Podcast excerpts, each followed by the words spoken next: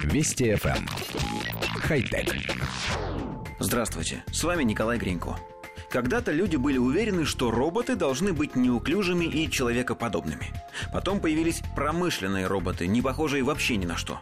Следом активно проявили себя роботы в виде рыб, птиц, тараканов, а немного погодя, инженеры создали машины из мягкого и почти бесформенного силикона.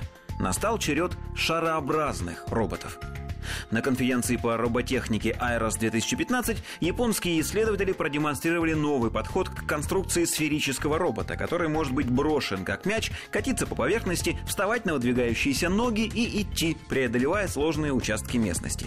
Шагающая система робота не связана с его внешней оболочкой и действует абсолютно автономно. А внешняя оболочка, составленная из упругих элементов, действует как своего рода амортизатор, сглаживая удары и не допуская поломки робота после броска или во время быстрого движения. Например, находясь в зоне стихийного бедствия, человек, находящийся в безопасном районе, может забросить, словно бейсбольный мяч, такого робота в потенциально опасную область. Подпрыгнув несколько раз и прокатившись некоторое расстояние, робот встанет на ноги и отправится выполнять поставленную перед ним задачу. Коллектив редакции нашей программы поясняет. Робот похож на проволочный мяч или шарообразную сетку для рыбы. Свалившись откуда-нибудь, он какое-то время катится, а остановившись, просовывает сквозь проволочные ребра четыре манипулятора и довольно бодро бежит на них, словно краб.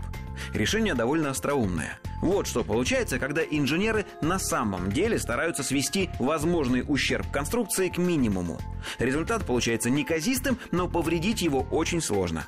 А когда цель обратная, нанести даже при минимальной нагрузке максимальные повреждения, чтобы ремонт был невозможен и приходилось покупать новую машину, получается современный автомобиль, безумно красивый, но хрупкий, как яйцо в смятку. Конечно, мы допускаем, что скорее всего заговора автопроизводителей не существует. Хотя... Вести FM. Эм. Хай-тек.